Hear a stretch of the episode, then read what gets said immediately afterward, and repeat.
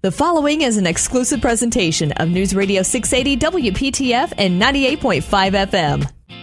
This is the Turning Your Life Around podcast, presented by 180 Counseling, hosted by founder Sarah Coates, a licensed clinical mental health counselor. In this podcast, Sarah and her team of therapists will dive deep into many topics on mental health care. Here's your host, Sarah Coates. Hello, and welcome to the Turning Your Life Around podcast. I'm your host, Sarah Coates. And before we get started with today's episode, I do want to take a brief minute and just uh, give a trigger warning about the topic that we're going to discuss today. And if you have young children listening or if domestic violence is something in your personal story and you think it will affect you, just make sure that you have support as you listen to today's episode. So, without further ado, I would like to introduce our guest today, Tamara. Hello. Hi.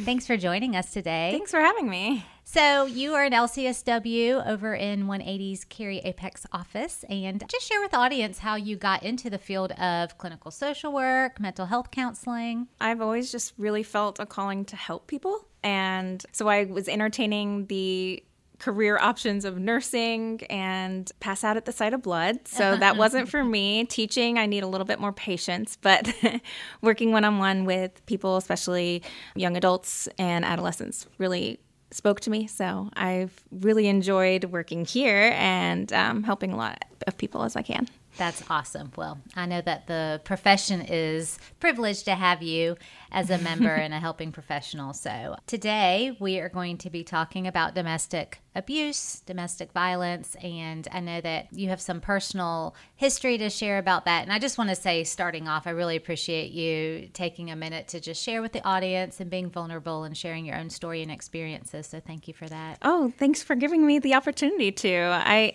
it's definitely something that I have had to work towards. It's been almost a decade removed. But yeah, I, I really wanted to talk on it mainly that October is Domestic Violence and Abuse Awareness Month. So I thought that this would be a good time to speak on it. And I always feel like the more people that do share their stories, the more people are able to self identify and kind of get themselves in a situation where they can get out of that abuse. Yeah, so. absolutely. I think when we hear other people's personal struggles and if we can relate to that or it makes us feel less alone yeah. in that struggle, especially, you know, I think this is kind of a way to, to eliminate the stigma around some of these heavy topics is when a therapist shares that they've been through that struggle. It's kind of like people might say to themselves, wow, if a helping professional has gone through this, then I'm not alone in this regard either. Yeah, absolutely. I'm just really open with my experience because I know that it's not as rare as some people think, and my story is not unique. I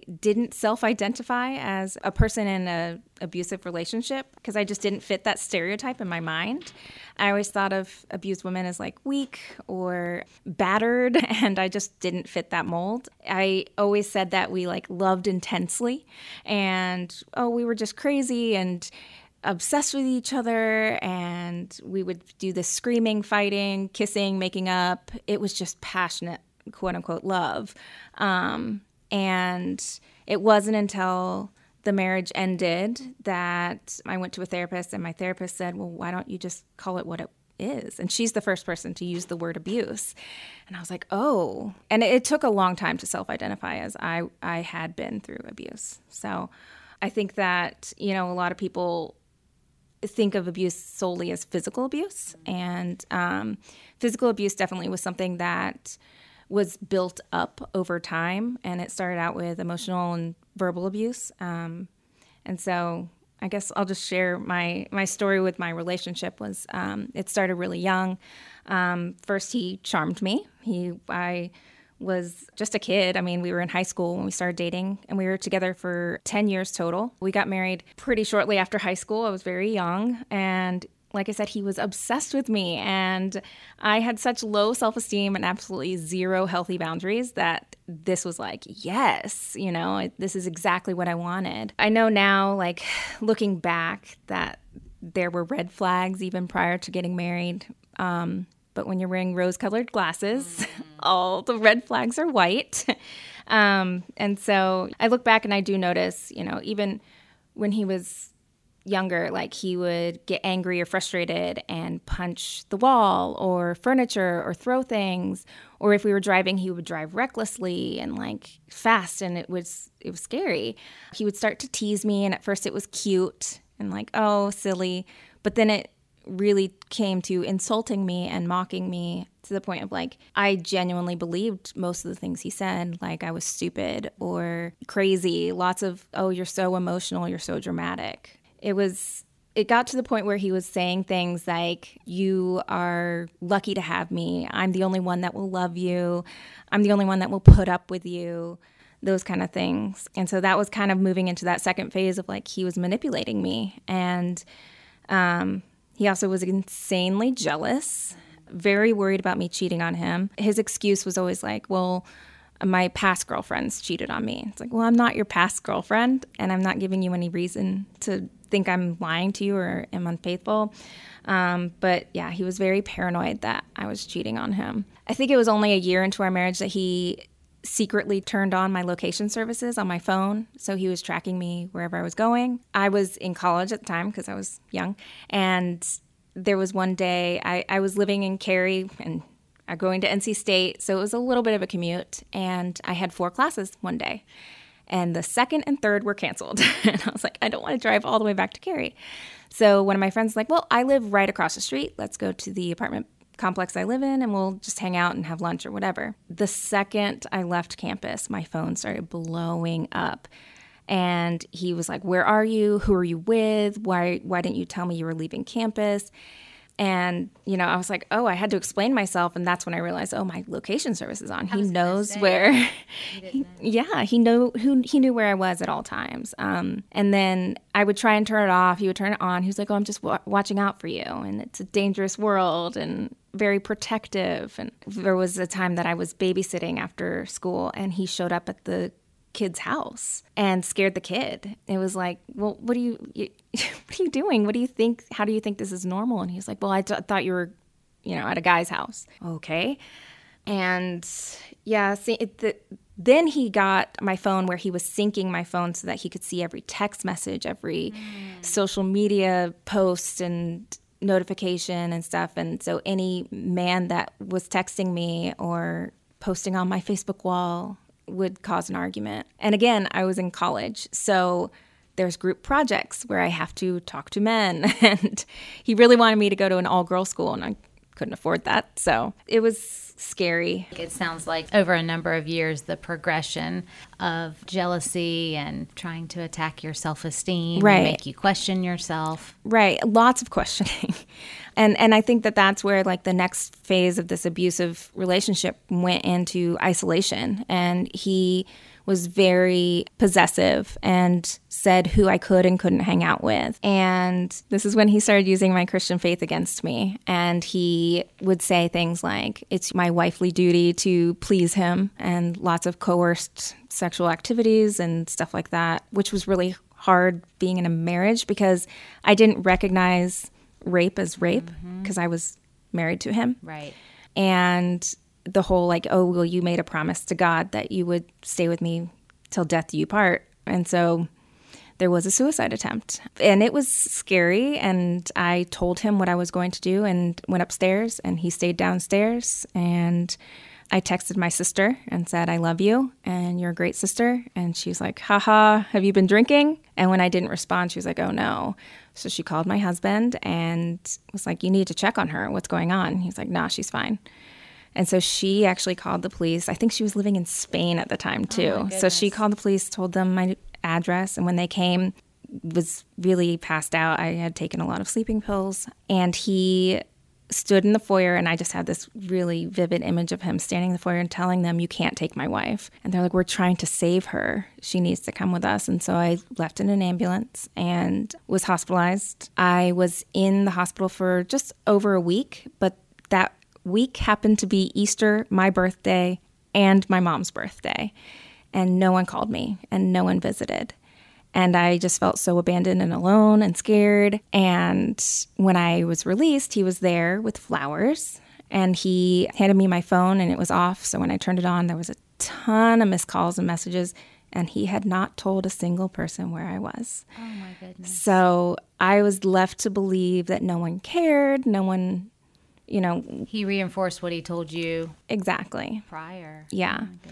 And so I think that was kind of where I realized I needed to get out of the situation. It was too scary. I had tried to like break up with him or leave while we were dating a few times. Didn't work because any time that I would leave, he would then apologize and it's going to change and mm. you know and and again that that hit to my self-esteem was I didn't think I could leave. I didn't think anyone else would want to date me or I would be alone. And now knowing now like that would have been okay too. it's better to be in no relationship than an abusive one. Well, and just hearing your story, you can see a lot of times I think family members or friends say to the loved one who's in the abusive relationship, just leave. Why are you Right. still staying with that jerk or whomever? Mm-hmm. And we know as therapists, when we hear other people's stories, and then again, just emphasizing yours, it's you question yourself am i being the crazy one Mm-hmm. am i you know blowing this out of proportion or you start to believe the lies that he says like Yeah. no one else will love you you're a bad person or whatever and your self-esteem gets so low you don't think you can leave Especially with more sticky situations with marriage or kids and Absolutely. owning property together and things like that. And and I think that that kind of gives segue to how to get out. And unfortunately with me, it was like this last phase of complete control and that's when it turned really scary and violent. I was always fearful. Uh, and he would like grab me, pull me, restrain me, and break things. The last night I saw him before we got divorced was I was home with him and he didn't like that I was talking to a coworker who was a male and grabbed my phone and smashed it. Now, this was like iPhone 3 or something. And the way he grabbed my phone, he must have called my emergency contact, which was my dad. And he smashed it into the ground and it was in a million pieces. And I just saw like all of my hope crash on the floor. And he had backed me up into a corner and was making threats to my life. And I was like, well, this is it. And then I heard my dad. And I'm like, okay, I'm hallucinating. I, this is this is the last moments. And then pounding on the door. And my dad had heard all of it. And yeah, I, w- I mean, thankfully there was someone else in the loop because at that time I hadn't told anyone, and anyone who had brought it up to me, I was like, no, it, you know, I, it's not that bad. He's stressed at work. And I think that a lot of it was not wanting to give up on him. He had a hard childhood and anger issues, and I could fix him. and I definitely, I mean, I loved him. I wanted him to be the same person he was when we first met. And he was charming and great, and everyone thought we were the it couple. And so, you know, I, I wanted to kind of bring light to it's not going to change. And for it to change, the abuser needs to get help. And a lot of times the abuser doesn't see that they need help. So they don't. And even if they do, because my thought process was like, okay, he'll get help, he'll get therapy, and we'll live happily ever after. And my therapist said, well, the boundary's already been broken. And my mantra at the time, going through my separation and divorce, was I love him unconditionally, but my marriage has conditions, and he's he's broken that. What gets me to sleep at night is that he went to therapy and he's a better person, and whoever he's with, he treats her well. But I don't know. It, it, that person could never be me because, yeah, the boundary was already broken. I, I like what you said there a second ago that you can love someone unconditionally, but the relationship or the marriage has boundaries or Absolutely. has conditions. That's very powerful because I think a lot of people don't understand that separation or that there can be that separation. Right. Uh, just because you love someone doesn't mean you have to be in relationship with them. Absolutely. you can be in relationship Yeah. with them. He was part of a very influential, integral part of my life from like 14 to 24. is Right. pretty big. You had history together. Yeah. And so he's always going to be part of my life, and the good and the bad. yeah. And so, you know, here I am 10 years later talking about it still. And it, I just have to kind of take it as a lesson. And yes, the part that wasn't that great, but in the end, I'm definitely a stronger person because of it. I do want to say for the listeners like how to spot those things and the warning signs, basically, just how to kind of get a friend or yourself out of it. And I think that self identifying it is the biggest component to that like saying what it is. Yes. Calling it what it is. Yes. And realizing that this is what's happening because I think a lot of people don't. When you have a friend going through it saying, oh, you should, you should leave him, he's a jerk, doesn't really cut it because that immediately puts your friend in a defensive position and it's instinctual to be like, no, that's the person I love. And so kind of reframing that into, I've noticed, you know, you're not going out as much anymore or your performance at work is lacking or you know i i feel like you're a little bit more tired or sad lately. What's going on? And really bringing to light like how it's affected them. Because it's not always going to be coming to work with a black eye or those types of things. And then if you can, you know, especially if it's someone you're close to, you can kind of recruit family members or siblings and friends and coworkers and multiple individual voices are much better than like an intervention because that's going to put them on the defense too. And so each person kind of saying, like, I've noticed this is going on, like, I'm worried, it can kind of help that person realize, oh, yeah, this has changed me in a way I don't want, or identify the issue at hand. Just personalizing it and realizing, like, it is not going to get better, that boundary is broken, and finding a safe exit which can be difficult. well, that's the hard part, I think, for mm-hmm. a lot of individuals. And just just speaking, since we're talking about a woman in a situation like this, it's like I think for a lot of women, it's hard, especially if if they lean on this person as the primary breadwinner. Mm-hmm. Maybe they mm-hmm. don't have a job steady or financially stable enough to provide their own living situation, right. or there's children involved. I mean, it's just can be so complicated. It can get out luckily there are resources to do that. There's Interact in Raleigh, and then there's North Carolina Coalition Against Domestic Violence in Durham. But a lot of shelters and college campuses have them too. They have free legal mm. services, they have housing, mm. they have jobs, they have career counselors to help you get jobs and practice those interviews and stuff. The main thing is to get out safely and that whether that's squirreling away some funds, mm-hmm. which is scary. For me, I definitely I documented all of the, especially once it started getting physical, I documented a lot of the bruises, screenshotted a lot of texts, and I would email them to another email address that was mine. I probably should have done a friend or, or trusted loved one, but I just didn't want to forget it. And I also didn't want to not have any evidence mm. if I needed it in the yeah, future. That was smart. If you can trust someone with that, I wouldn't want it to stay on your own phone because it could get smashed mm. or you could get to delete it. Yeah. yeah. Yeah. So that's really important. But also, that safe exit plan can be, you know, finding a loved one that will take you in. If there's kids involved, you've got to like call the schools and after school activities and make sure that they know, you know, only mom or dad or whoever needs to pick up the kid. And restraining orders can cover you and your family or loved ones. You can actually include multiple people on that mm. restraining order. And if they, you know, if you're dating and li- uh, don't live together, you want to change your locks and block phone numbers and stuff that you can to protect yourself. Absolutely. Smart suggestions for sure. What would you say to someone who just feels completely stuck? Like they don't they don't believe that there is a safe way to exit. What would you say to that person? I would say just look because I think that that's the biggest hurdle is actually taking that first step and that you are worthy of being loved and respected.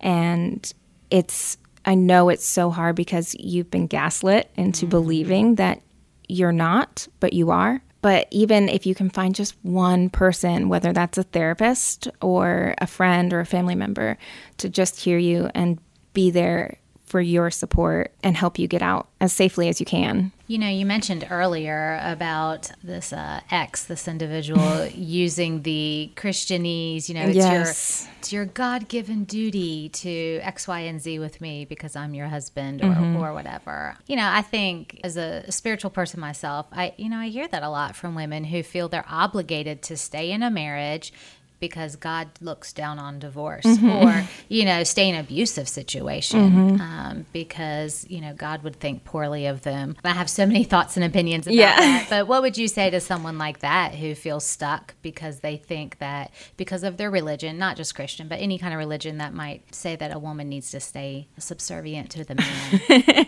I could get on a soapbox yeah, as well.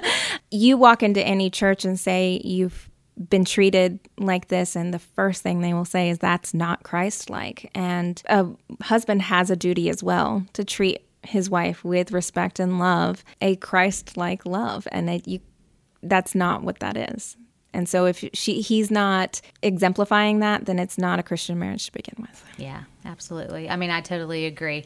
In my years working with women, you know, I've heard that. You know, mm-hmm. they feel like they're supposed to stay or work it out because of the religion. Mm-hmm. Um, you know, that's just to me that's a stretch. I, I I never believe that God wants anybody to be miserable. Right. And if you're miserable, then there's always an exit plan. Yes, absolutely. What other thoughts could you share with listeners who might be going through something like this? If any of this resonates with the listeners, you know, any other suggestions or, or advice that you would give to a young young person in a domestic abusive situation? Like I said, find someone that you trust to talk with. Look up those resources and and what's cool about all of the resources that I've looked up is they have an exit plan tab on their hmm. website and but they also have an exit website button that you can quickly x out of if if you're in a dangerous situation um, and it deletes it from your history and stuff like that. They've got protective measures, but they also have some great tips for exit plans catered to kind of what you're dealing with, especially if you have kids or you live together or you own property or are married those are all different situations from each other that you have to kind of account for. Well, Tamara, I really appreciate you sharing your personal story and experience with this very sensitive topic. And I know that there's bound to be a listener out there who resonates with what you've shared and and maybe now will have the courage and strength to seek a way out and find professional help or a loved one they trust so that they can exit this awful situation. So thanks again for coming. Thank you. If you've been listening today and you want to reach out to a professional for help with any kind of domestic abuse, violence, or any traumatic situation, you know where to find us 1 80counseling.com. Thanks for listening.